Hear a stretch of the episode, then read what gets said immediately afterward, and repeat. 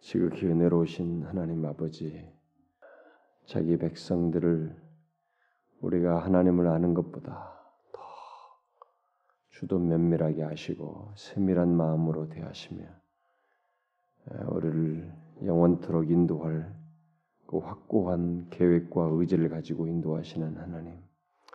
오늘도 주님의 그 은혜로우신 손길에 힘입어서 이 자리에 왔습니다. 저희들을 하나님께서 주장해 주시고 이 시간 주님의 그 은혜에 사로잡히는 복된 시간이 되게 하옵소서. 우리 모두가 함께 기도하며 주님의 보좌 앞에 나갈 것입니다. 또 주의 말씀을 들을 것입니다. 이 모든 것 속에서 우리 영혼을 새롭게 하시고 강건케 하여 주시며 속히 주의 뜻이 이 땅에 이루어지기를 간절히 구합니다.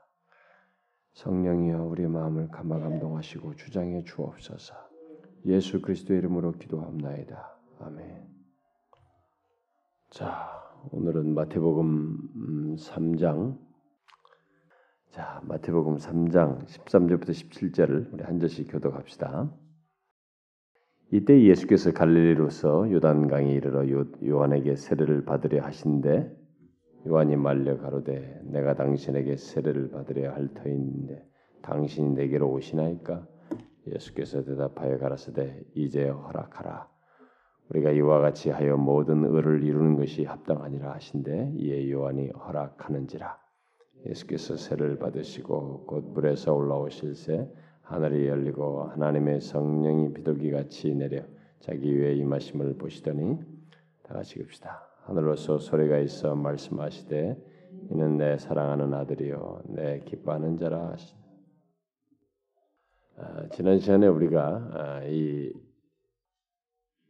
메시아 어, 하나님 나라의 그 왕국의 왕이신 예수 그리스도 그분의 아, 준비하는 어, 예비자로서의 그 세례 요한의 등단에 대해서 살폈죠. 세례관이 외쳤던 메시지가 바로 그 회개하라 천국이 가까웠느니라 해서 천국에 대해서 제가 회개에 대해서 얘기를 했습니다. 그러면서 이제 어, 마지막 부분에서 음, 세례관이 나는 이 회개케 하기 위한 음, 예, 물, 하기 위해서 물로 세를 주지만 내 등 뒤에 오시는 이는 어, 나와 능력이 많으셔서 성령과 불로 너에게 세를 줄 것이다. 이렇게 말한 것을 얘기하면서 제가 뒷부분을 얘기했는데 지난 시간 끝나고 나서 우리 전사님이 질문을 했어요 저한테 마가복음 3장 11절 거기에 성령과 불로 세를 준다는 것 어, 그래서 제가 이 불로 세를 하는 거고 성령과 불을 각각 이렇게 설명을 나눠서 설명했죠. 음, 나눠 설명하면서 불이 어, 심판적인 것이긴 하지만은 또 이게 사실 정화, 그 말라기서에 그것을 말하는 것이다. 이렇게 이제 어, 정화에게 어, 하나님 백성들을 이렇게 정화하는 것, 이렇게 단련하는 것 그런 성격도 있다. 예, 그런 의미의 불을 말하는 것이다라고 제가 얘기했는데 전사님 생각은 아, 이제 우리가 흔히 들어온 대로 성령으로 성령은 이제 직접 세례를 건거하지만 이 불은 주로 심판과 관련된 것이 아니냐. 음? 그래서 두 개가 이렇게 아, 이 과가 성령과 불로가가 이게 어떤 연결성 있는 것이라기보다는 이게 따로 분리되는 대조되는 음? 조금 이렇게 내용이 다른 음, 이게 한쪽은 그 세를 주는 것이고 하나는 불로는 이제 심판적인 것이라 조금 약간 대립적인 내용이 있지 않냐 이 질문을 했었죠. 그게 이제 우리가 많이 이제 들어왔던 것이고 이제 그렇게 설명하는 것이 하나의 설명이에요. 음? 그런데 이제 여기서 어, 예, 제가 말라기서를 얘기한 것은 어, 그겁니다. 좀더 상세하게 설명하면은 이게 앞에 물로라는 말과 성령으로라고 하는 말 여기 물로 할 때 헬라 원문을 제가 잠깐 읽어보고 왔어요 오기 전에. 다시 물로 할 때 앞에는 헬라어의 그 영어로 표현하면 in이라는 것이 번역되죠. N인데 헬라어로는 그 물로에 n이 있고 여기도 불로에 그 n이 있어요. 근데 아니 성령 앞에 그게 있습니다. 근데 불에는 없어요. 그냥 과만 카이라고 하는 이제 뭐뭐 과 그리고 이런 이제 그 단어가 있을 뿐이고 뒤에 불로는 없어요. 그래서 어떤 사람은 성령과 불을 나눠 버립니다. 음? 똑같이 과의 엔드로 이 n이라고 하는 것이 인이 다 함께 수식된 묶인다라고 해석하는 사람과 아니다 없는 것으로 그게 분할 필요 없다. 거기는 독립 다른 것이다라고 하면서 성령과 불을 나누기도 해요. 음? 나누는 그룹과 함께 보는 것 그룹 사이에 나눕니다. 나누는 그룹 사이에 나누는 사람 성령과 불을 나누어서 성령으로는 되지만 불로는 아니다. 이 불은 성격을 좀 다르서 성령으로 세례를 주는 건 맞지만은 이 불은 세례를 성격을 띠는 것이 아니다. 어? 이렇게 해석을 하기도 해요. 그러면서 그렇게 해석을 하는 사람들의 견해는 뭐냐면은 음, 세례는 성격상 항상 이렇게 긍정적인 의미가 있지 어떤 부정적인 의미가 있지 않다는 거예요. 어? 어, 세례 그럼 불로 세례 준다 그러면 거기에 심판적인 의미가 있다 그러면 이게 적합하지가 않다. 어? 세례라는 말에 그런 부정적인 의미를 가지고 이렇게 말을 하는 것은 적합하지가 않다. 그렇기 때문에 이 불로 세례라는 말은 우리 성령으로 세례는 해당되지만은 불로 세례라는 것은 심판과만 관련되는 것이다. 아, 그래서 이게 나눠요. 음, 해석을. 근데 꼭 그렇게 할 수가 없어요. 아, 그렇게 하기가 어려운 것이 음, 성경에 보면은 자, 여러분이 말라기서를 한번 잠깐 보세요. 음, 꼭 그렇게 나눠서 설명하기 어려운 것이 말라기서 3장을 보게 되면은 성경에는 이 불도 어, 긍정적인 의미가 많이 있습니다. 어? 예, 심판적인 내용도 있지만 불은 긍정적인 의미가 많이 있어요. 불과 관련해서 예를 들어서 뭐 말라기 3장 2절과 3절을 보면 한번 볼래요? 2절과 3절 읽어봐요. 말라기 3장 2절 3절 시작.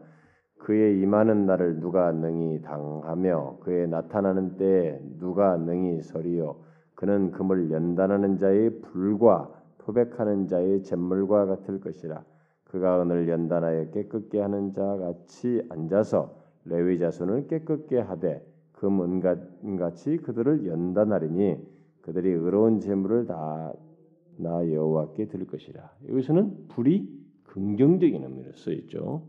음? 그 그가 임할 때에 이 불이 있어서 그러니까 이게 바로 예수 그리스도께서 임하실 때 어, 불로서 어떤 연단하는 것, 정결케 하는 것, 깨끗게 하는 것, 오늘 연단해서 깨끗게 하는 자와 같이 한다는 이 의미가 있단 말이에요. 그리고 나서 뒤에 4장 1절에는 또 다른 의미가 포함되죠. 4장 말라기 4장 1절을 보게 되면 음? 그게 뭐예요? 이제 원래 3장 뒷부분부터 보면은 이제 만군의 여호와 이르노라 내가 나의 어, 정한 날에 그들로 나의 특별한 소유에 삼을 것이고 위에서 이제 불이 어떤 것이냐면 사람을 나눠요. 그래가지고 쭉정이들만 쭉정이들만 그래서 그때 돌아와서 악인과 의인이 하나님을 섬기는 자와 섬기지 아니하는 자를 다 분별해요. 분별하는데 사장 1절에 보니까 뭐래요? 여호와가 이르노라 보라 극렬한 풀무불 같은 날이 이르르니 교만한 자와 악을 행하는 자는 다 초계 같을 것이라. 그 이른 날이 그들을 살라 그 뿌리와 가지를 남기지 아니할 것이로되 이렇게 얘기. 그러니까 이중성을 가지고 있는 것이에요. 이 불에 불은 어, 정, 긍정적인 의미와 부정적인 의미를 같이 가지고 있어요. 그러니까 그리스도께서 이렇게 그리스도를 통해서 나타나는 불이라는 성격은 이 이중성을 가지고 있는 거예요. 연단하는 것과 정결케 하고 깨끗게 하는 긍정적인 것과 이 심판이라고 하는 이 두 가지 양면이 그리스도로부터 같이 있는 거예요. 음? 그래서 이 양면이 이제 아, 뭐 다른 성경도 이제 성경 구절이 많이 나와요. 여기 보면 다 나오는데 음, 이 두 가지가 같이 있기 때문에 아, 여기서 말할 때 이제 예수 그리스도를께서 오심으로써 있게 되는 이것은 일차적으로는 이 불이 꼭 최후의 심판 때만 불이 아니고 그것도 분명히 담겨져 있는데 세례 요한도 이중성을 가지고 얘기하는 거죠. 지난번에 말한 것처럼 심판의 이중성. 이게 그런데 예수 그리스도부터 오셔서부터 있게 되는 그 과정에 불로서의 연단 그 면이 함께 있는 것이 심판의 성격도 있지만은 어? 연단의 성격도 같이 있다는 것이. 이 두 가지가 같이 살아 있다고 봐야 돼요. 그래서 제가 음, 뭘 이렇게 좀 하나 그 카피를 좀 해왔는데 음, 성경 보면은 예, 불이 항상 심판과 파괴의 상징이라고 어, 생각을 하는데 그러나 말레기에는 연단하는 불로 스가랴서나 베드로전서 1장에서는 정결의 상징으로 이사야 4장 4절에서는 더러움을 씻는 소멸의 영으로 이렇게 묘사하고 있다. 그래서 긍정적인 이런 것들로 성경을 말하고 있다. 근데 그것이 바로 요한의 예언의 성취가 오순절을 통해서 이런 것이 일차적으로 드러난다. 이렇게 이제 해석을 하고 있고 그래서 성령 또 다른 사람은 여기 뭐야 성령에서 불은 자주 진노를 상징하고 있다. 그러나 불은 또한 은혜의 사역도 역시 나타내고 있다. 어? 그러면서 이사야서라든가 스가랴서나 베드로서 말라기들도 얘기하는 것이에요. 그래서 이, 이런 것은 결국 오순절의 은혜와 새 시대를 가리키는 좋은 의미로서 뿐만 아니라 다가오는 심판의 날의 두려움을 가리키는 어, 좋지 못한 의미로서도 역시 사용되고 있다. 이렇게 설명하고 이 두 가지가 지는 것이에요. 예수 그리스도에서 이 두 가지가 함께 있다는 거죠. 그러니까 이제 한쪽만 생각하는 사람에게 이제 바로 지은 그 절이 그거니까 사람들은 이제 한쪽만 생각해서 그렇게 말하는 사람도 있어요. 음, 그렇지는 않고 어, 두 가지가 함께 있다고 봐야죠. 그래서 이제 뒤에 이제 불로 세례는 어, 연단한다, 뭐 이렇게 그들 가운데서 뭐 임하여서 뭐 하는 어떤 식으로든 이게 그리고 불로 불로는 세례와 그럼 연관이 되느냐 안 되느냐는 가지고는 찬반론이 많습니다. 여러분 실제로요 이 세례라는 성경에 나오는 세례만 가지고도 이렇게 방대한 책을 쓰는데 사람들이요 어, 제임스 아, 유명한 신학자 던이라는 사람도 이렇게 두껍게 썼어요. 근데 아, 이 세례가 정말로 일치되지 않습니다. 그렇게 쉬울 것 같은데도 어려워요. 성경에 나오는 세례만 연구하는데도 와, 정말로 이게 인간이 명쾌하지가 않습니다. 나름대로 정리를 하는데 그 정도로 아주 정말 복잡한 것들이 많이 있어요. 근데 이제 여기서 어, 일단 분명한 것은 예수 그리스도께서는 성령과 세례를 동시에 이렇게 그를 통해서 나타내심으로써 정결케 하는 것과 연단하는 것과 심판의 성격을 그로부터 다 이루신 나타내신다라는 것을 강조하고 있다는 것입니다. 음, 그걸 좀 염두에 두고 자 이제 이제 13절부터 마침내 이제 등장하셔요 메시아가 얼굴을 탁 공적인 사역을 등장하시는데 자 메시아의 공식적인 사역이 이제 여기서부터 쭉 대두되는데 이제 일종의 임직식 같은 장면이에요. 이 장면은 여기서 그러니까 세례 요한이 이제 천국 복음을 회개하라 천국이 가까웠다면 천국 복음을 이렇게 외치면서 세를 베풀고 있을 때 어, 세례 요한을 따르는 무리들이 굉장히 많아졌죠. 음. 그러나 이제 그를 따르면서 그에게 세를 받는 사람이 있었지만은 이 세를 받는 사람들의 머리가 아직 등장이 안 됐어요. 그들을 하나로 묶을 수 있는 머리는 아직 등장하지 않았습니다. 없었어요. 죄에 대해서 죽고 살아나는 이런 일이 지금 이들에게 지금 세를 통해서 있게 되는데 그들을 하나로 묶을 수 있는 그들의 총체적인 머리, 컨트롤러, 모든 것의 head는 아직 등장하지 않고 있었습니다. 그런데 이제 만세 전부터 하나님 백성들의 머리가 될 분으로 세워지고 정하여지신 어? 하나님께서 하나님 아버지께서 이렇게 자기 백성의 머리로 선택하시고 자신 또한 기꺼이 그렇게 하기로 뜻을 같이 하신 그 머리 대신 그리스도께서 세를 받으러 쭉 모이는 그 사람 대회를 잇는 그 자리에 중간에 서셨습니다. 그 대회에 서셨어요. 마침내 자기 백성의 머리로서 사명이 무엇인지를 분명히 아시는 그분께서 이제 그 백성들의 머리로서 세례를 받기 위해서 세례받는 자들의 대열에 서셔서 탁 등장하시는 장면이 오늘 본문이에요. 그래서 짧은 구절이지만 아주 중요한 내용이 있기 때문에 제가 이것만 한 겁니다. 우리는 이게 이 세례를 받으러 이렇게 요한의 세례를 받아 들어오는데 거기에 메시아가 줄을 서신 것은 엄청난 의미를 가진 것입니다. 아주 엄청난 의미를 가지고 있는 것이에요. 근데 요때 이제 세를 받으러 등장하실 때 받으러 하시는데 그랬죠. 13절 14절에 요한이 그걸 말립니다. 요한이 반대를 하는데 이 요한이 반대하는 것은 이 마태만 기록하고 있습니다.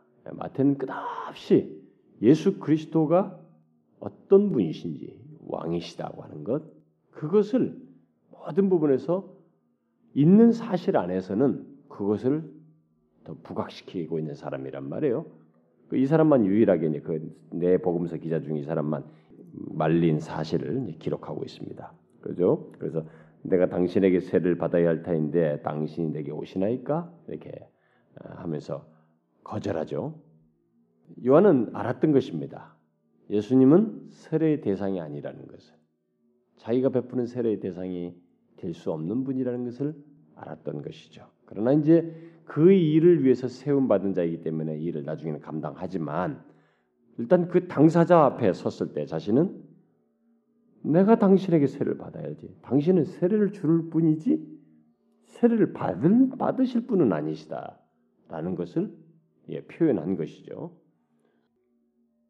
오히려 자신이 그분에게서 받아야 할 어, 분이 어, 자기는 받아야 할 자이다라는 그런 의식을 가지고 있었고 또 하나 중요한 것은 예, 앞에서 나는 너희로 회개케 하기 위하여 물을 세례 준다 이렇게 말했단 말이에요. 자기가 회개케 하기 위해서 물을 그러니까 자기가 주는 세례는 회개의 세례예요. 회개케 하기 위한 세례. 그런데 이분은 회개를 필요로 하는 분이 아니란 말이에요. 그 자신의 회는, 세례는 죄를 회개하기 위한 것인 것을 자신이 알았기 때문에 그리스도께서 받으시는 것에 자신은 주저함을 나타냈던 것입니다. 그러면 여기서 우리가 퀘션이 생기는 것입니다. 예수님께서 왜 세를 받으셨는가? 회개케 하기 위한 세례인데 왜 그분께 세를 받으셨는가? 그는 분명 죄를 지으신 적이 없습니다. 성경이 다 기록하다시피 여러분 고린도서 어, 후서 5장 21절이나 히브리서 4장 15절, 뭐 7장 26절 같은 보면 분명히 말하죠. 예수 그리스도는 죄가 없으셔요. 죄가 없으신데 세례를 받으신다. 왜 세례를 받는가? 세례는 죄가 있어야 받는단 말이에요. 그럼 이 말은 무슨 말이에요? 왜 세례를 받는다는 거예요? 이 중요한 질문. 아주 중요한 장면이에요. 오늘 본문에는 아주 중요한 복음이 아주 중요한 내용이 담겨져 있어요. 복음이 아주 중요한 우리가 복음할 때그 복음에 대한 해당하는 내용이 담겨져 있습니다. 왜 죄가 없으니 회개하기 위해서 죄가 있단 말이에요. 근데 죄가 있어야 세례를 받는 것인데 이분은 죄가 없으니 왜 세례 받아요 지금? 아, 이것은 아주 중요한 의미입니다. 예, 예수 제가 그 앞부분에서 아직 머리로 세례 받는 자를 묶을 머리가 등장하지 않았다는 얘기를 했죠. 그분은 여기서 이제 머리로서 세례 받는 것입니다. 그분은 죽여야 할 옛 사람도 없고 그 결과로 다시 새롭게 다시 얻어 얻을 어떤 새 사람도 없으신 분이에요. 우리야 뭐 옛사람의 본성이 있고 뭐 옛사람의 옛사람이라는 것이 있는 거예요. 우리는 죄가 있기 때문에. 근데 그분은 옛사람도 없고 그래서 죽었다가 다시 살아날 그런 것이 없는 분이라고. 어, 죄도 없고. 그래서 지금 아까 건사님이 얘기한 것처럼 김건사님이 15절이 일단은 대답이에요. 네, 그것을 가지고 설명 풀어야 되겠죠. 거기서 대답을 일단 해주고 있습니다. 자, 예수님께서 어, 왜 세를 뭐안 받으려고 하니까 어, 아니 안, 안 주려고 하니까 그러죠. 어, 뭐라고 말씀하세요? 이와 같이 하여 모든 의를 이루는 것이 합당하니라. 아 이렇게 말하고 있습니다. 예수님은 모든 의를 이루기 위해서 자신이 세례받는 것이 합당하다 이렇게 말을 했어요. 여기서 말하는 의는 그럼 무엇인가라는 것을 이제 설명을 해야 됩니다. 아, 율법에는 어, 세례 요구가 없어요. 율법에는 세례 받도록 요구하는 사항이 없습니다. 뭐 이제 이런 것은 있어요. 제사장이 제사장직에 시작을 하게 될 때 30세가 됐을 때 자기 몸을 정결케 하는 것이 있습니다. 어쩌면 예수님께서 이제 제사장으로서 등장하신다는 제사장직을 감당하신다는 면에서 마치 자신을 정결케 하시는 그 의식이 어떤 연장선에서 하는 것처럼 보여질 수도 있어요. 그 어떤 왼상에서 그 직분자 직책과 관련해서 그런데 세례 자체는 이 율법에서 의로 지금 얘기할 때 아, 율법에서는 세례를 요구하지 않습니다. 그래서 레위적인 어떤 의를 말한다고 할 수 없어요. 여기 의는 그럼 뭐냐? 이 의는 예수님께서 그의 백성들의 죄를 짊어지시고 그러니까 백성들의 머리로서 자기에게 속한 모든 백성들의 죄를 짊어지시고 그들과 하나가 되는 거. 아까 전사님 말한 것처럼 동질화하는 거죠. 그들과 동질화가 되셔서 하나가 되심으로써 이룰 의를 말하는 것입니다. 그렇다면은 바로 그런 의를 이루기 위해서 예수님은 우리의 죄를 짊어짐으로써 죄인이 되시고 또 하나님의 버림을 받고 죽었다가 그인의 물속에 들어가는 거예요. 우리 죄를 지고 죽었다가 살아 일어나는 것, 물 밖으로 나오는 것, 다시 일어나는 것이 있어야만 합니다. 이걸 위해서는 그래서 이제 세례는 바로 그런 것을 이루기 위해서 죄인들과 이게 동일화돼 동일화됨으로써 그 일을 하는 거죠. 그 그는 분명히 죄가 없기 때문에 물속에 들어갈 이유가 없어요. 세례가 세례라는 것은 바로 그것을 의미하는데 들어갈 이유가 없는데 백성들과 동일화됐기 때문에 동질화되셔서 그 백성들의 죄를 지었기 때문에 들어가셔서 하나님의 버림을 받고 죄인이 되셔서 버림받고 죽임 당하시는 것 바로 그런 것을 하시고 거기서 일어나시는 거죠. 물 밖으로 나오시는 것. 그래서 예수 그리스도의 세례는 자신이 구원할 백성들의 머리로서 받으시는 것입니다. 네, 머리로서 그들과 총체적 자기에게 성경에서 그리스도를 머리로 하고 우리를 지체로 여기듯이 그 지체는 아직 이 세상에 태어나지 않았어도 이 지상에 존재하지 않았어도 예수님이 이때 이때 당시에 머리로서 들어가셨을 때는 우리는 2000년대 1900년대 태어난 우리들이지만 그 뒤로 후고 오고 오는 모든 자기 백성들 자기 몸에 속할 자들을 다 포함한 머리로서 이 세례를 들어가시는 것이에요. 이게 구속사적인 아주 중요한 의미가 있습니다. 그래서 신학적으로도 그렇고 성경 전체 역사의 성취, 구원의 성취라는 차원에서 볼 때 이 장면에 등장하는 이 공생일이 시작하는 첫 이 공적 행동의 임무, 그러니까 위임 같은 이 행동은 아주 구속사적인 의미에서 너무너무 중요한 사건이에요. 음, 굉장히 중요한 사건입니다. 여러분들이 이제 내가 중요하다고 해도 여러분들이 뭐 신학적으로 이런 걸 뭐 교리적으로 이해를 못하기 때문에 막 중요한데 그런데 아니에요. 이건 뭐 엄청나게 중요한 사건이에요. 그래서 삼위가 다 등장해요 여기에 삼위 하나님이. 그러니까 여러분들 그런 것을 성경적으로 볼 때 막 경이롭게 봐야 되는 거예요. 요, 요, 이 오늘 읽은 부분에 아주 경이로운 장면이에요 이게.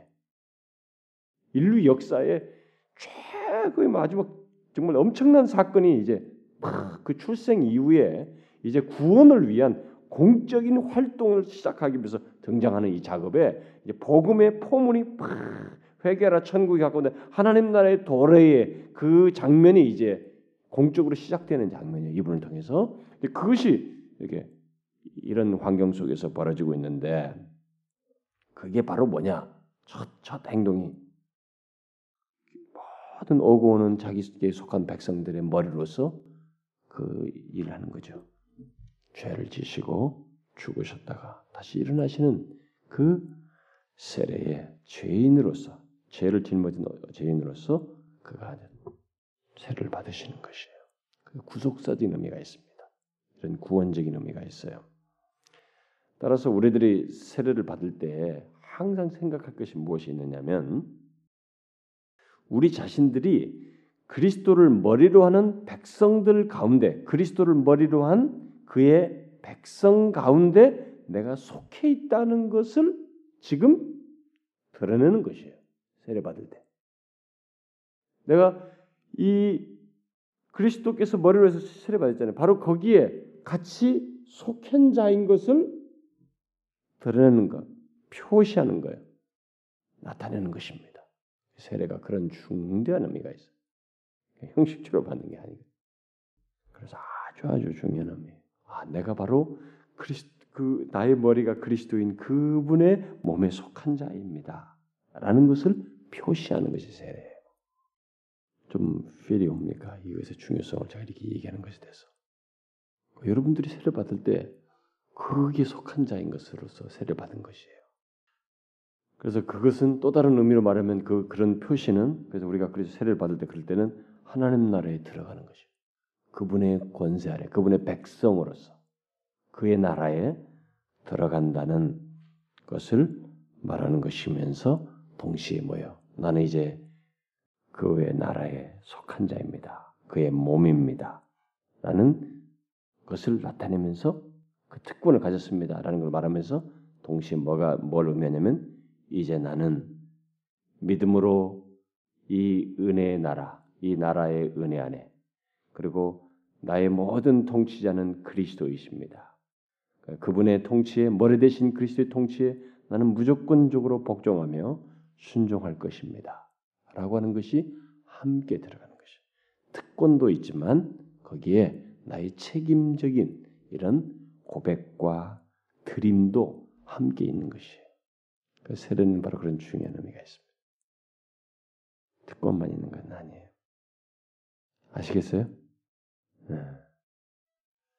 어쨌든 그리스도께서는 지금 엄청난 이 일을 여기서 지금 경험하고 있습니다. 아, 구속사적인 면에서 자신이 아니고 우리와 한번 묶인 자로서 머리로서 그 일을 하고 있다는 것. 구속사적인 행동이라는 것 그걸 아는 것이 중요하고 그래서 뒤에 이제 16절과 17절에서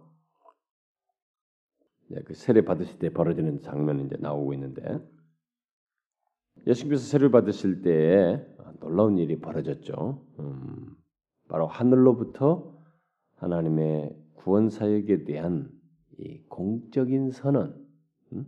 공적인 선언이 공인 또는 뭐 임직이라도 뭐하든 여러 표현도 씁니다만은 공인 또는 뭐 공적인 선언이 있게 됩니다. 근데 공생의 공생의 사역을 공생애를 통해서 그 사역의 어떤 권한을 하나님께서 부여하시는 어떤 선포라고도 볼 수 있습니다.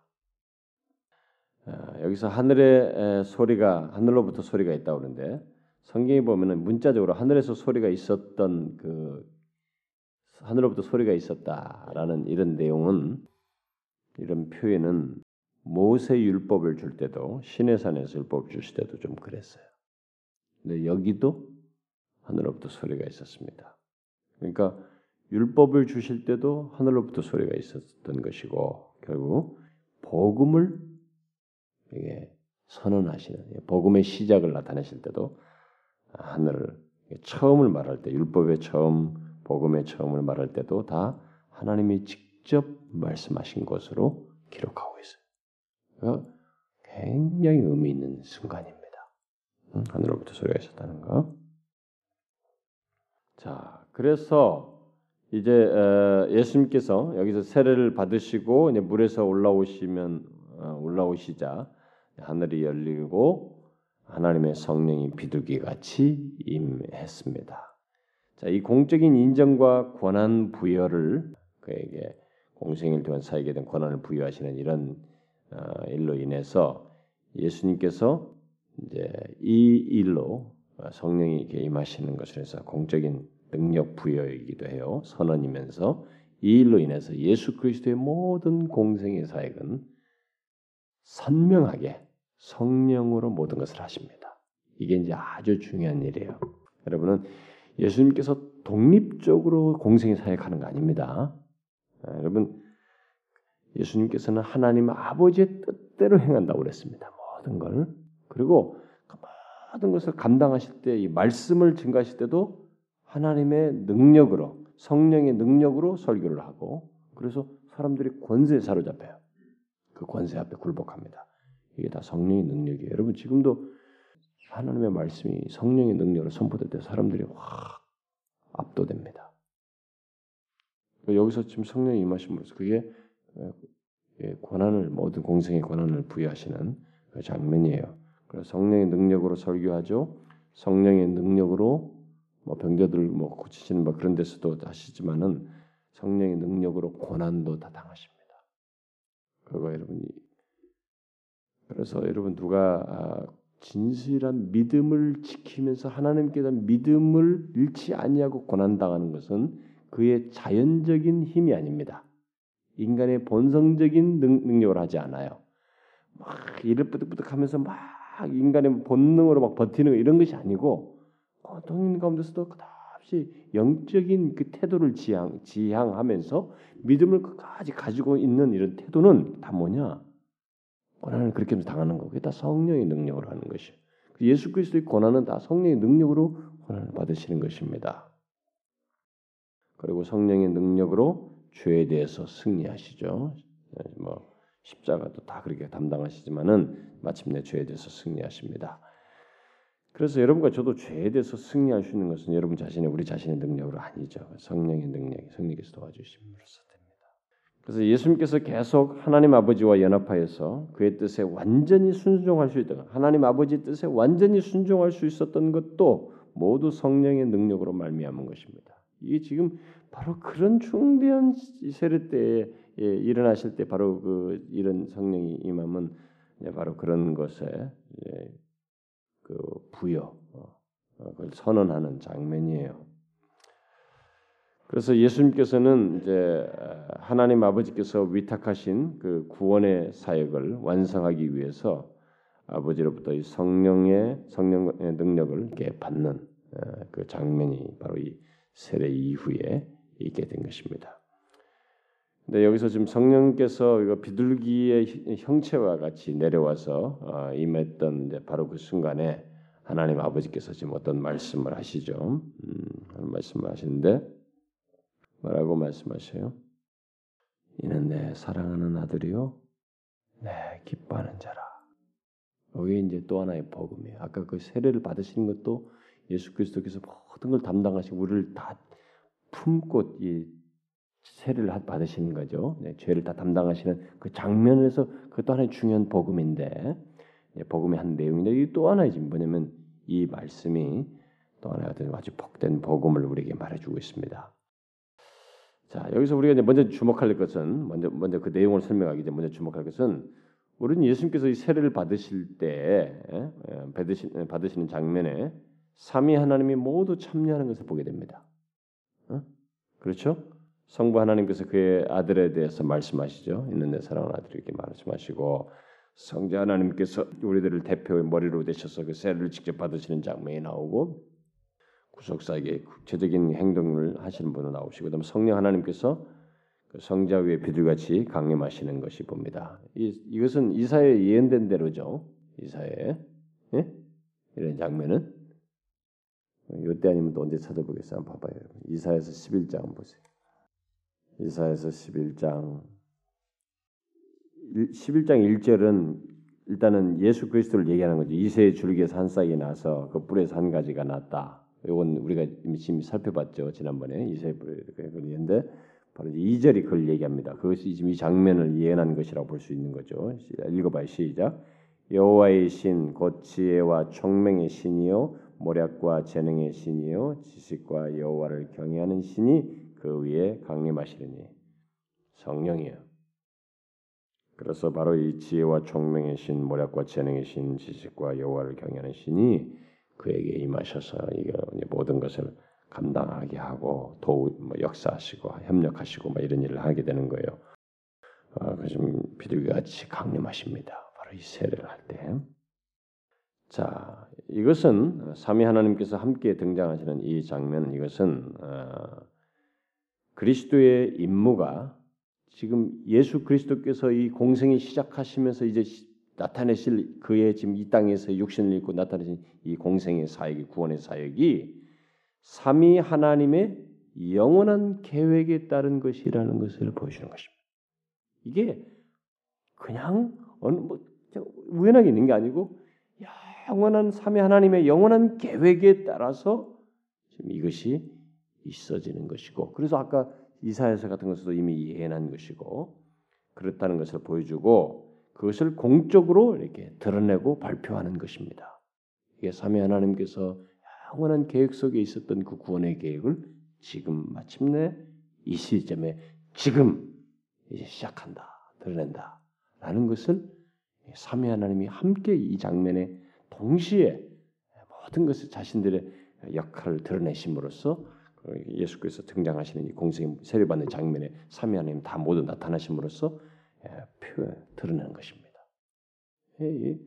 우리는 이런 것에 대해서 상당히 놀라워야 되는. 우리에게 미칠 그 구원을 위해서 삼위 하나님이 계획 세우시고 그걸 이 지상에서 그대로 표현하시는 거예요. 공적으로 드러내시는 참 엄청난 일을 여기서 지금 행하시고 있는 것입니다. 그래서 삼위 하나님께서 태초에 우리가 우리의 형상대로 사람을 이렇게 만들자. 응? 그랬죠? 그때도 삼위 하나님이 그렇게 하셨어요. 근데 죄로 타락한 인간에게 이제 구원을 위한 구체적인 계획을 시작하는 바로 이 자리에서 삼위 하나님이 뜻을 같이 해서 자, 이 복음이 시작되는 자리에서 이제 우리가 사람을 구원하자. 죄에서 구원하자 라고 하는 삼위 하나님의 뜻을 반영한 선포적인 행동이에요, 이게 지금. 우리가 함께 사람을 창조하자. 형상대로 짓자라고 할 때 그와 동일한 삼위 하나님의 공감된 뜻을 표현하시는 장면이 공적으로 뭐게 사람을 구원하자. 응? 그 삼위 하나님이 함께 나타나시는 너무너무 엄청난 장면이죠. 사실 이런 이런 구원이 나에게 미친다는 것은 그래서 너무 신비로운 거예요. 어?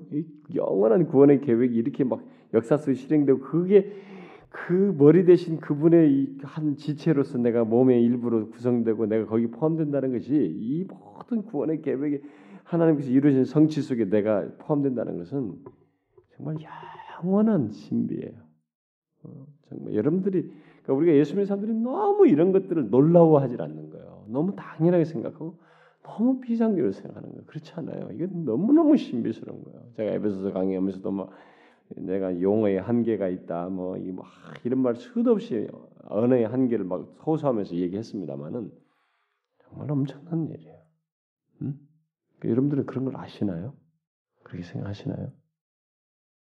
전 이런 걸 이렇게 이런 내용을 탈빌 때마다 좀뭐 그런 저희 묘사의 한계도 느끼지만은 그리고 또 질문도 똑같이 생겨요. 사람들이 정말 이걸 이걸 좀이라도 알까?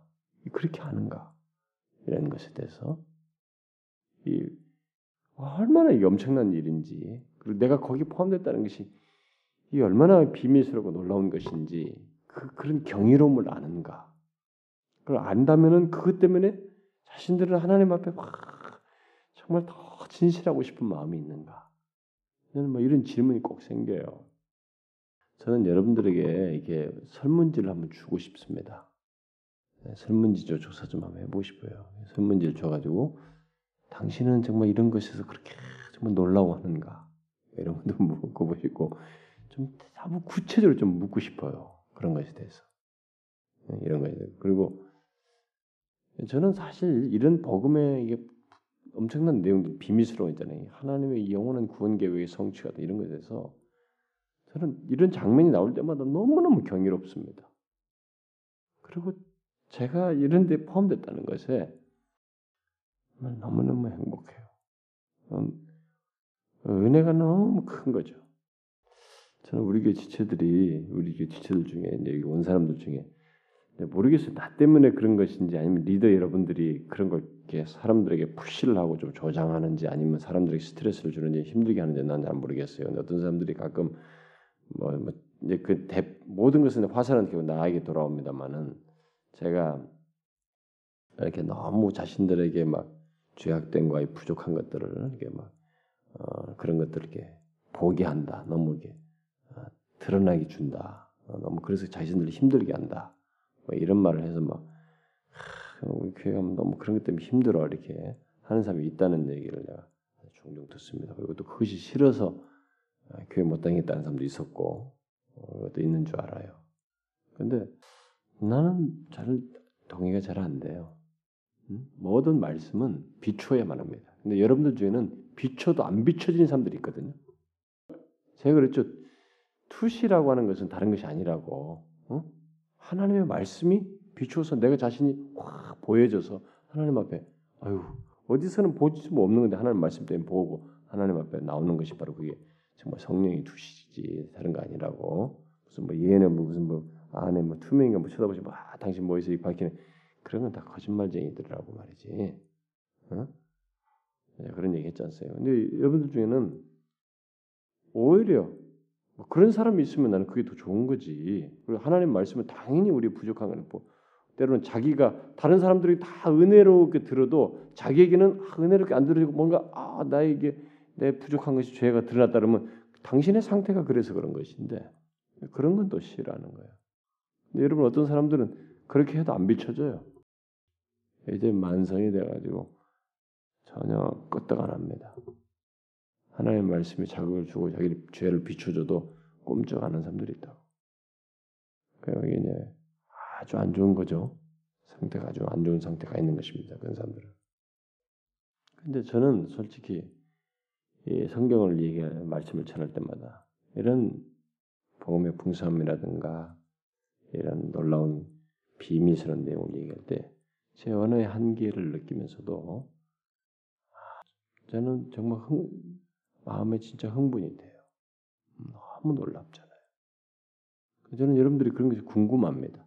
진짜 이런 것에 대해서 여러분들도 좀 흥분하는지, 아, 내가 거기에 포함됐다는 것이 창조도 나도 창조줬지만은 성부 성자 성령께서 이제 사람들을 구원하자. 죄에서 완전히 해방시키는 일을 구체화하자.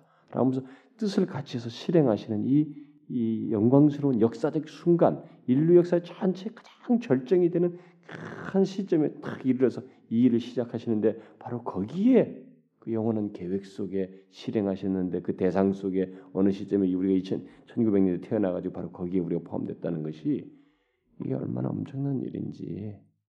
삼위 하나님의 그런 은혜를 받는 대상이 됐다는 것이 경이로워서 너무 놀라워서 그 은혜에 감사를 하고 주님께 향하는 마음이 있는지 나는 그런 것들이 궁금하다는 것이 여러분 어떠신가요? 여러분 그런 그 내용 들을 때 마음에 감격스럽지 않습니까? 음. 정말 예수 믿는 것이 얼마나 이 세상에 어떤 것으로 비교할 수 없는 가장 큰 복이라는 것을 느끼지 않아요? 바로 삼위께서 이렇게 이, 장면에서 구원을 위한 구체적인 시작을 하고 있습니다. 요한복음에서는 이 사도 요한이 이 사건을 놓고 이 사건을 통해서 예수님이 하나님의 아들이심을 확증하셨다고 말합니다. 요한복음 1장에서는 이게 이 장면이 바로 아, 하나님께서 말씀하시고 성령께서 이렇게 베드로같이 임하시는 이 장면이 모든 것이 바로 그가 하나님의 아들이다. 그 요한복음의 요한은 아, 초점이 모든 내게 뭐냐면 육신을 입으신 입으신 그분은 태초로부터 계셨던 하나님이시다. 하나님의 아들이다. 여기 이제 초점을 맞춰 글을 쓴 거예요. 모든 자료를 사용해서 여기는 유대인들을 대상으로 썼으니까 예수 그리스도는 메시아, 바로 그 왕이시다. 하나님 나라의 왕이시다. 이렇게 말을 한 것이고 그 차원에서 전개를 하는 것이고 자료를 사용해서 그 사 도 요한은 그는 하나님 자신이다. 육신 입었지만 그러다 보니까 이, 이 똑같은 장면을 볼 때 이게 하나님의 아들인 것을 확증하는 사건이다. 이렇게 얘기합니다. 그러면서도 이제 그 세례 받고 나가는 그분을 봐라 세상 죄를 지고 하나님의 어린 양이로 다 이렇게 말한 것이에요. 네? 그러면서도 아까 말 세례의 의미를 묘사해 준 것입니다. 어, 죽었다 사는 거 있죠. 그것을 이제 바로 이제부터 세례 이후부터 실행하실 하나님의 어린 양. 딱 사도 요한은 그렇게 말해 준 것입니다. 예, 제가 지금 말한 거 좀 연결되나요? 예? 너무 막 다양하게 퍼뜨렸나요? 그런데 여기서 음, 이제 본문에서 이 예수, 하나님 아버지께서 하신 말씀이 있죠. 음, 이는 내 사랑하는 아들이요 내 기뻐하는 자라고 하는 이 말씀의 의미는 지금 이제 예수님 자신에게도 해당됩니다. 예수님 자신의 일차적으로 해당되죠. 일차적으로 해당되지만 또 한 가지 아주 제가 복음이라고 말한 것은 이것은 세례 받으신 예수님과 연결된 그 머리 대신 그리스도와 연합된 그의 백성들에게도 이 말이 함께 해당된다는 것입니다. 이것이 이제 아주 엄청난 복음이에요. 이 말씀이. 그렇게 보고 이 말씀을 읽어보시면 여러분들이 이제 아주 놀라운 말씀이 되는 것입니다. 다시 말해서 이 하나님의 말씀은 예수 그리스도뿐만 아니라 그와 연합된 그의 백성들에게도 동일하게 해당되는 말씀이다. 하는 것입니다. 따라서 이 하나님의 음성은 하나님 아버지의 음성은 음성을 들을 수 있는 사람은 누구예요? 예수 그리스도와 바로 그에게 속한 그를 믿는 오직 예수 그리스도를 믿는 사람들 그들만 이 음성을 들을 수 있습니다. 이 음성에 해당돼요. 1차적으로 그래서 1차적으로 생각 1차적으로 예수님은 이 내용과 관련해서 예수님과 관련해서 말하면 1차적으로 예수님은 하나님 아버지의 부르심에 순종하심을 통해서 여기 보면은 이 말씀 그대로 하나님 아버지의 사랑하는 아들 그리고 내 기뻐하는 자 이거 사랑과 기쁨을 얻으셨을 겁니다. 그 하나님 아버지의 부르심에 순종하신 거죠. 뜻에 같이 해서 자신이 이렇게 순종하심으로써 인간들의 죄를 지고 세를 받으시는 이 예, 대표로서 받으신 이것을 통해서 순종의 행동, 이 저기 이 모든 공, 육신을 입고 오시는 모든 그 세례 하시는 이 모든 장면 예, 앞으로도 있게 될 모든 걸 다 포함하겠습니다만은 지금 지금까지 진행된 이 모든 것을 속에서 이 하나님 아버지의 부르심에 순종하시는 것을 통해서 하나님 아버지의 사랑과 아, 기쁨을 얻으신 것을 여기서 지금 이 말 속에서 좀 나타내주고 있고 아, 물론 이제 예수님은 하나님 아버지의 성령을 통해서 음, 능력을 주어서 자신의 사역을 이루시게 하는 것을 다 알고 앞으로 이제 그렇게 성령의 능력으로서 이렇게 이 사역을 하게 하실 것을 다 알고 지금 순종하신 것이에요. 어, 순종하신 것이고 또 그것을 자신이 어, 기쁨으로 순종한 것입니다. 어, 그래서 세례는 앞으로 있을 모든 것을 다 내포하는 것이에요. 앞으로 있을 그 그가 십자가에 달려 죽고 부활하는 것 다 그런 것을 사실상 내포하는 것이기도 합니다. 근데 그것을 그것을 시작 그것의 시작을 뜻하는 것이에요. 그래서 하나님 아버지께서 그를 사랑하시며 기뻐하신 것입니다. 그 출발에서 그 세례, 죄가 없으신데 세를 받으시는 이 장면 머리로서 이제 시작하신 이것을 하나님 아버지께서 그의 순종의 사랑과 기쁨으로 이렇게 반응하신 거죠. 근데 우리는 이게 도대체 무슨 거야? 그러니까 나는 감에 안 잡히는 하나님 아버지께서 육신의 이분을 사랑하신다. 그래서 마치 무슨 우리가 우리들의 감각 개념으로 이 경험 지식으로는 마치 어른 아이를 토닥거리듯이 사랑하는 그런 거 아니고 인간적인 이렇게 그런 감정적인 무엇을 사랑 표현 이 정도라고 생각하면 안 되고 이것은 아, 사랑과 기쁨의 깊은 교제예요. 하나님 아버지와 독생자께서 자신을 이렇게 육신을 입고 제안하신 가운데서 그걸 기꺼이 하나님 아버지 뜻을 순종하시면서 구원을 이루시는 이 행보에 하나님 아버지께서 없이 그 행보에 나서시는 독생자 제2위 성자 하나님을 향해서 없이 기뻐하고 사랑하는 것입니다. 여러분 성부 성자 성령 하나님은 교통이 성부 성자 성령 하나님의 이 교통의 매체가 뭐냐면 사랑과 기쁨이에요. 음? 끝없이 서로를 사랑하시고 서로를 몹시 기뻐하시는 관계예요. 근데 그것을 우리가 우리 형상대로 인간을 만들어서 그들도 이것을 갖고 자 그들이 그것을 우리와 함께 또 교통하도록 하자 해서 뜻을 같이 해서 우리의 형상대로 사람을 만든 거예요.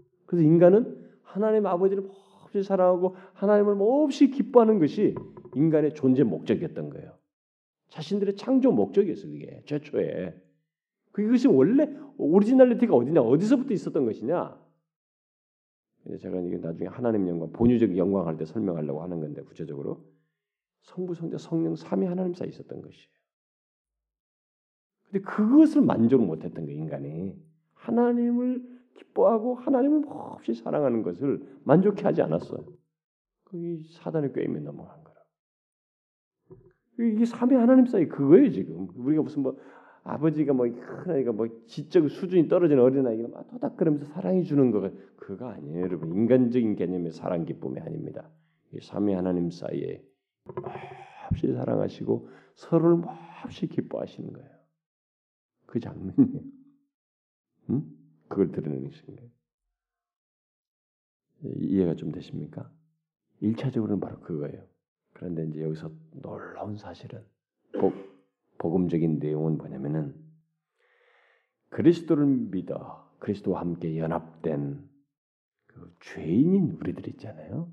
우리들. 우리들이 함께 바로 이 아버지의 사랑과 기쁨이 되었다는 것입니다. 우리들이 바로 하나님 아버지께서 그, 그 성자 하나님을 이렇게 사랑을 기뻐하시는 그것을 바로 그 예수 그리스도 안에서 그와 연합된 우리들 또한 동일하게 이렇게 사랑하시고 몹시 사랑하시고 기뻐하시는 그 의미로서 이 말을 하시고 계시다는 거예요. 세례 이후에 있었기 때문에. 여러분 이게 충격이 별로 없나 보네요. 저는 이 내용이 엄청 충격스럽습니다. 어떤 어떤 진리는 이렇게 말로 하면 안 되거든요. 한대 내려가면서 말을 해야 충격이 좀 크든가. 어, 그럴 수도 있을 것 같아요. 그 매 철학이 있다는데 때림으로써 깨닫게 하는 거. 여러분 감이 안 옵니까? 제가 설교로 하고 싶어도 계속 미뤘는데 여기서 지금 겨우 강의하면서 대충 얘기하는 건데 여러분 이게 감이 안 오셔요? 이게요 성경에서 복음 중에 복음이에요. 이 내용이 지금 세례 이후에 하는 거거든요. 그 예수 그리스도가 독립적으로 독생자 예수 그리스도 자신만을 놓고 하는 얘기가 아니에요. 이게 일차적으로는 그렇습니다. 그분을 향해서 하는 얘기예요. 근데 그가 그가 세례 받을 수 없는 분인데 받은 것 대표로서 받은 것이기 때문에 함께 묶인 자들을 다 내포해서 말하는 것입니다. 그들을 그러니까 오고 오는 모든 사람이 다 내포된 거예요. 겨우 우리입니다. 우리까지 포함되는 거예요. 그래서 믿는 자들, 그 연합된 자들을 하나님 아버지께서 없이 사랑하시고 기뻐하시는 것입니다. 우리를 그렇게 부르시는 것이. 그러면 하나님께서 허진수에게 그렇게 말하는 거거든. 이는 내 사랑하는 아들이요. 내 기뻐하는 자라. 그렇게 말하는 거야. 허진수 아멘을 안 하네. 여러분들이 이게 제가요 여기서 말을 않고 이 문제만 가지고 아, 아, 아, 아 감탄만 하면서 제가 30분 보낼 수도 있습니다. 이 내용만 가지고 이건요 우리를 향해서 하나님 아버지께서 하시는 거예요. 그러면 여러분들은 이런 question 생길 거예요. 아, 나 같은 죄인은 뭐 이렇게까지 여러분을 독립적인 존재로서 두고 그렇게 말한 거 아니에요. 우리를 그렇게 내가 이는 내 사랑하는 아들이요 어? 기뻐하는 자다 이렇게 말할 때는 나를 독립적인 죄, 개체로 놓고 말하는 것이 아니고 바로 그 대표 대신 머리 대신 그리스도와 연결 연합된 우리를 놓고 그리스도 안에서 우리를 두고 그렇게 말씀하시는 것입니다. 우리는 그리스도와 그리스도의 십자가에 달려 죽으시고 죄를 모든 사심으로써 우리가 죽고 산 자란 말이에요. 그, 그 대상이기 때문에 그 의롭다 여기심도 다 이런 맥락에서 얘기되는 거예요.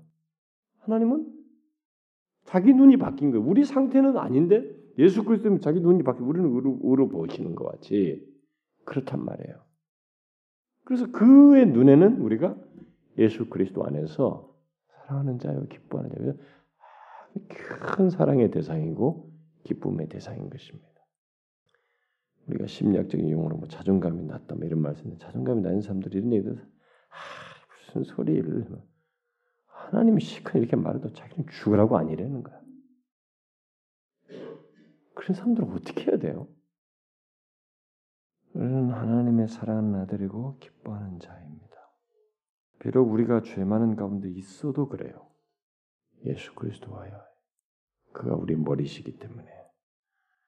그래서 하나님 아버지는 그리스도와 연합한 자를 자기의 사랑하는 아들의 예, 독생자예요. 독생자의 지체로서 여기고 계십니다. 지금도. 그래서 그런 믿는 자들은 그 독생자의 한 몸으로서 보고 사랑하는 아들이요 기뻐하는 자로 여기시 그렇게 대하시는 것이 하나님께서는 그래서 우리들에게 어떠한 흠도 찾지 않으시고 자기 아들을 위해서 기뻐하셔요. 그게 에베소 1장 6절 말씀이에요. 음? 어, 그래서 기뻐하시는 것입니다. 그러므로 우리를 아니, 그리스도를 믿는 우리는 예수님과 함께 모든 것으로 하나님을 섬기고 또 우리 삶의 모든 것을 이 사실에 하나님 아버지께서 우리를 이렇게 보신다는 사실에 근거해서 살아야 됩니다. 자신도 그렇게 생각하고 이것에 근거해서 살아야 돼요. 그러니까 우리의 정체성이라는 게 뭐냐? 예수를 일단 믿었다고 할 때 우리의 정체성이라는 게 뭐냐?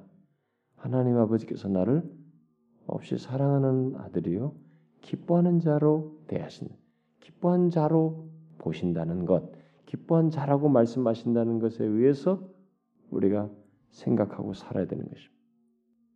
그리고 여러분들이 이 사실이 하나님 아버지께서 그리스도 안에서 우리를 그렇게 선언하시고 대하시는 것, 없이 사랑하시며 기뻐하는 자로 대하신다는 사실에 여러분들이 정말로 감사하고 감격해야 돼요. 그 감격과 그 감사가 어떤 식으로 드러나야 되냐? 여러분들이 진실하다면 어떤 식으로 드러내면 아, 그 하나님 너무 고마운데 나도 하나님을 더 사랑할 수 없을까요? 이렇게 드러나야 되는 거예요. 정상적이라. 아, 하나님 이렇게 사랑한다니까 이제 맘 놓고 놀자. 그게 아니고 더 사랑하려고 여러분도 그러셔야 돼요. 그러면 또 설사 여러분들이 어떻게 약함과 나가 뭐 자기에 대한 뭐 부족을 많이 발견해도 여러분들은 이 사실을 잊지 말아야 됩니다. 하늘로서 소리가 있어. 우리를 가리켜서 이는 내 사랑하는 아들이요, 내 기뻐하는 자라고 말씀하시는 그 하나님을 기억하셔야 됩니다. 제가 나중에 본유적인 영광을 한번 이제 시리즈로 할 텐데 속히 올 수 있기를 원합니다. 본유적인 하나님의 본유적인 영광에 대해서 하게 되면 이 삼위 하나님 사이의 그 하나님에 대한 이해, 성부, 성자, 성령 삼위 하나님의 이해에 대해서 제가 설명을 하게 될 텐데 삼위 하나님 사이의 그 교제, 교통이 그대로 우리에게 주어지거든요. 네, 그리고 다시 그걸 타락하게 다시 회복하는데 아 정말 멋있습니다.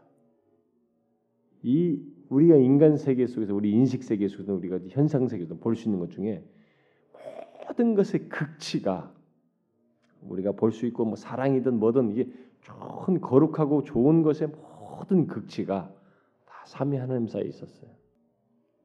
정말 그것을 하나님은 형상대로 지으시고 우리와 그렇게 그걸 갖고 싶어 했어요. 그런 관계를. 그러니까 우리도 그래야 된다는 거죠. 이렇게 말씀하실 때 맞아요, 하나님. 저도 하나님으로 기뻐합니다. 어? 하나님을 저도 사랑하고 더 그러고 싶습니다. 존재 목적이 그런 것을 빨리 깨달아서 돌아가야 된다는 거죠.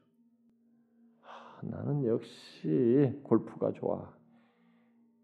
내 사랑 골프 말하면서 이쪽으로 가면 안 돼. 물론 그 취미 생활 정도이지 그렇게 하나님을 뒤차로 돌릴 만큼 가면 안 된다는 거예요. 역시 내게 기쁨과 사랑은 하나님입니다. 이것이 정말로 있어야 된다는 거예요. 그게 세례 받은 자의 모습이에요. 그리스도와 함께. 응?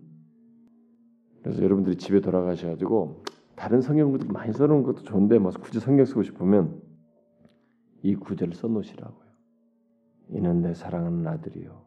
여자 같은 경우는 뭐 이는 내 사랑하는 딸이요. 내 기뻐하는 자라. 이걸 이렇게 써놓으셔요. 책상 앞에다. 차 앞에다 써놓더니 다른 구절 써놓지 말고 할 수 있다. 그러니까 써놓지 말고 하여튼 무슨 이 땅에서 성취하는 것만 욕심만 내가지고 다 그런 것만 써놓고 말이지. 그런 소리 좀 하고 이 구절을 한번 써놓으시라고요. 아, 내가 예수 그리스도 안에서 이런 사람이구나. 이런 구절을 써놓으시라고요.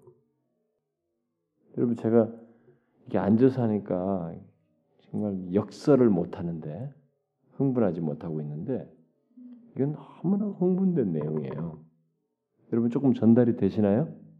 좀 공감이 되셔요? 네, 꼭 써놓으셔요. 그리고 아침에 일어나서 머리가 산란하고 혼란스럽거든. 이 말씀을 입 밖으로 먼저 선언하시고 하루를 시작해 보세요. 사단이 끼어들 수가 없어요. 그렇게 하시라고요.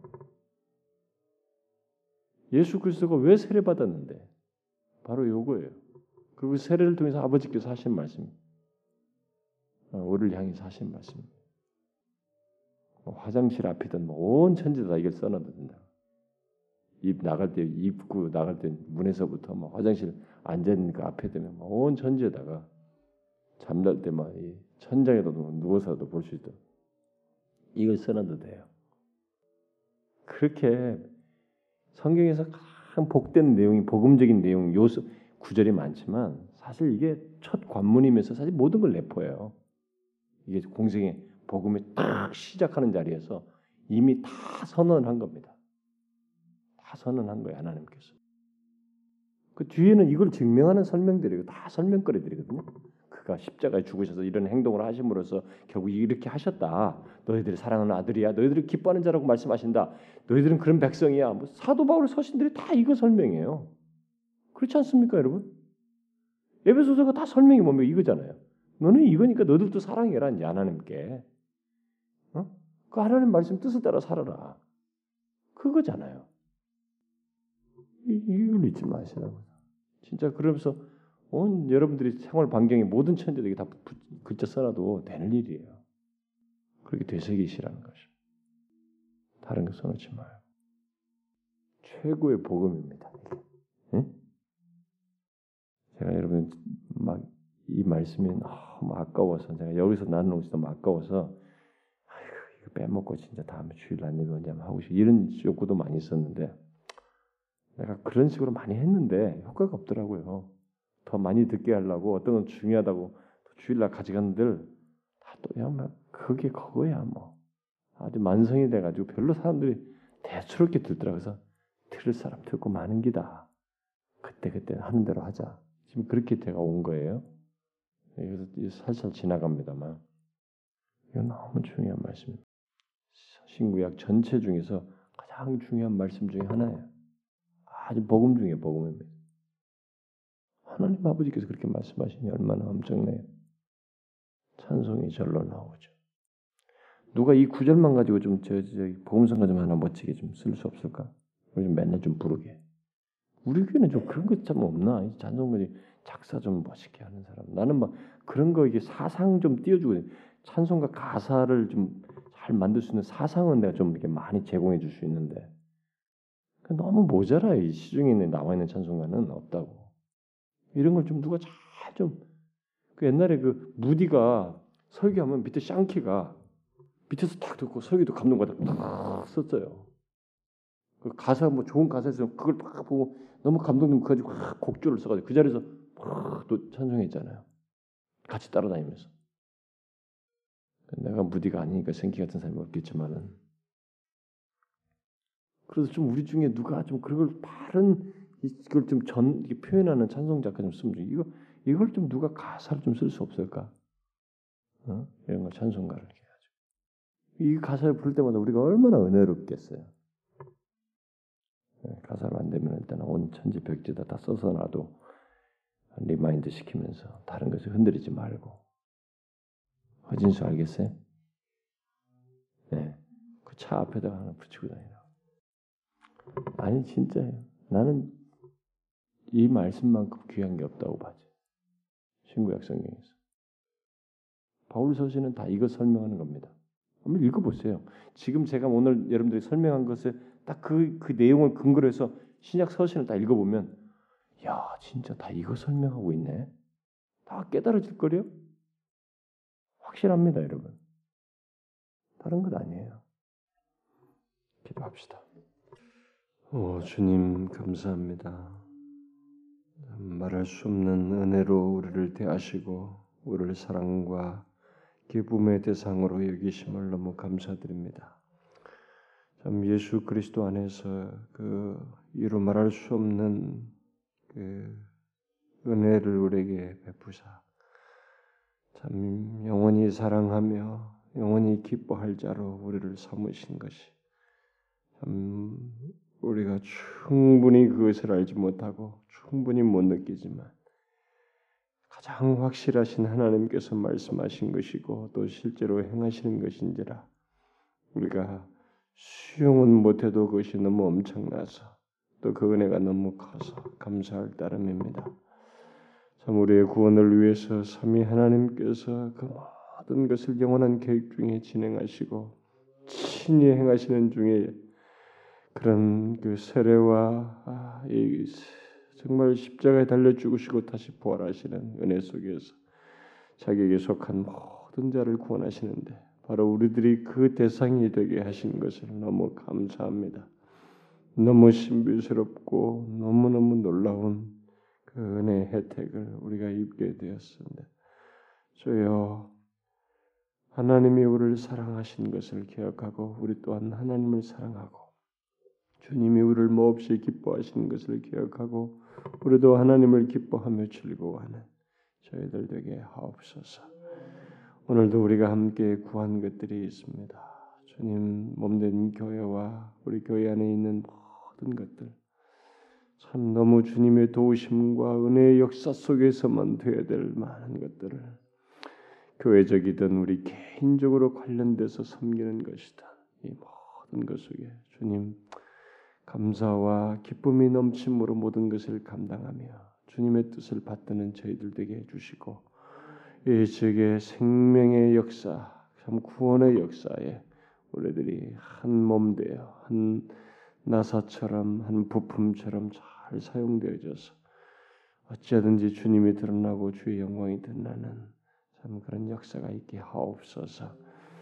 주님 음, 몸된 교회를 통해서 아, 참 구원할 자들을 우리가 지금은 몰라도 참 많이 있으실 줄 믿습니다. 그 구원의 역사를 속히 이루셔서 참 이곳에 많은 영혼들이 와서 참 이 복음의 풍성함을 알고 그 감격 속에서 이 세상을 다르게 살며 그걸 나누는 더 폭발적인 그런 은혜의 역사가 메마른 시대일수록 더 필요로 한데 그런 도구로 우리 교회를 사용해 주옵소서.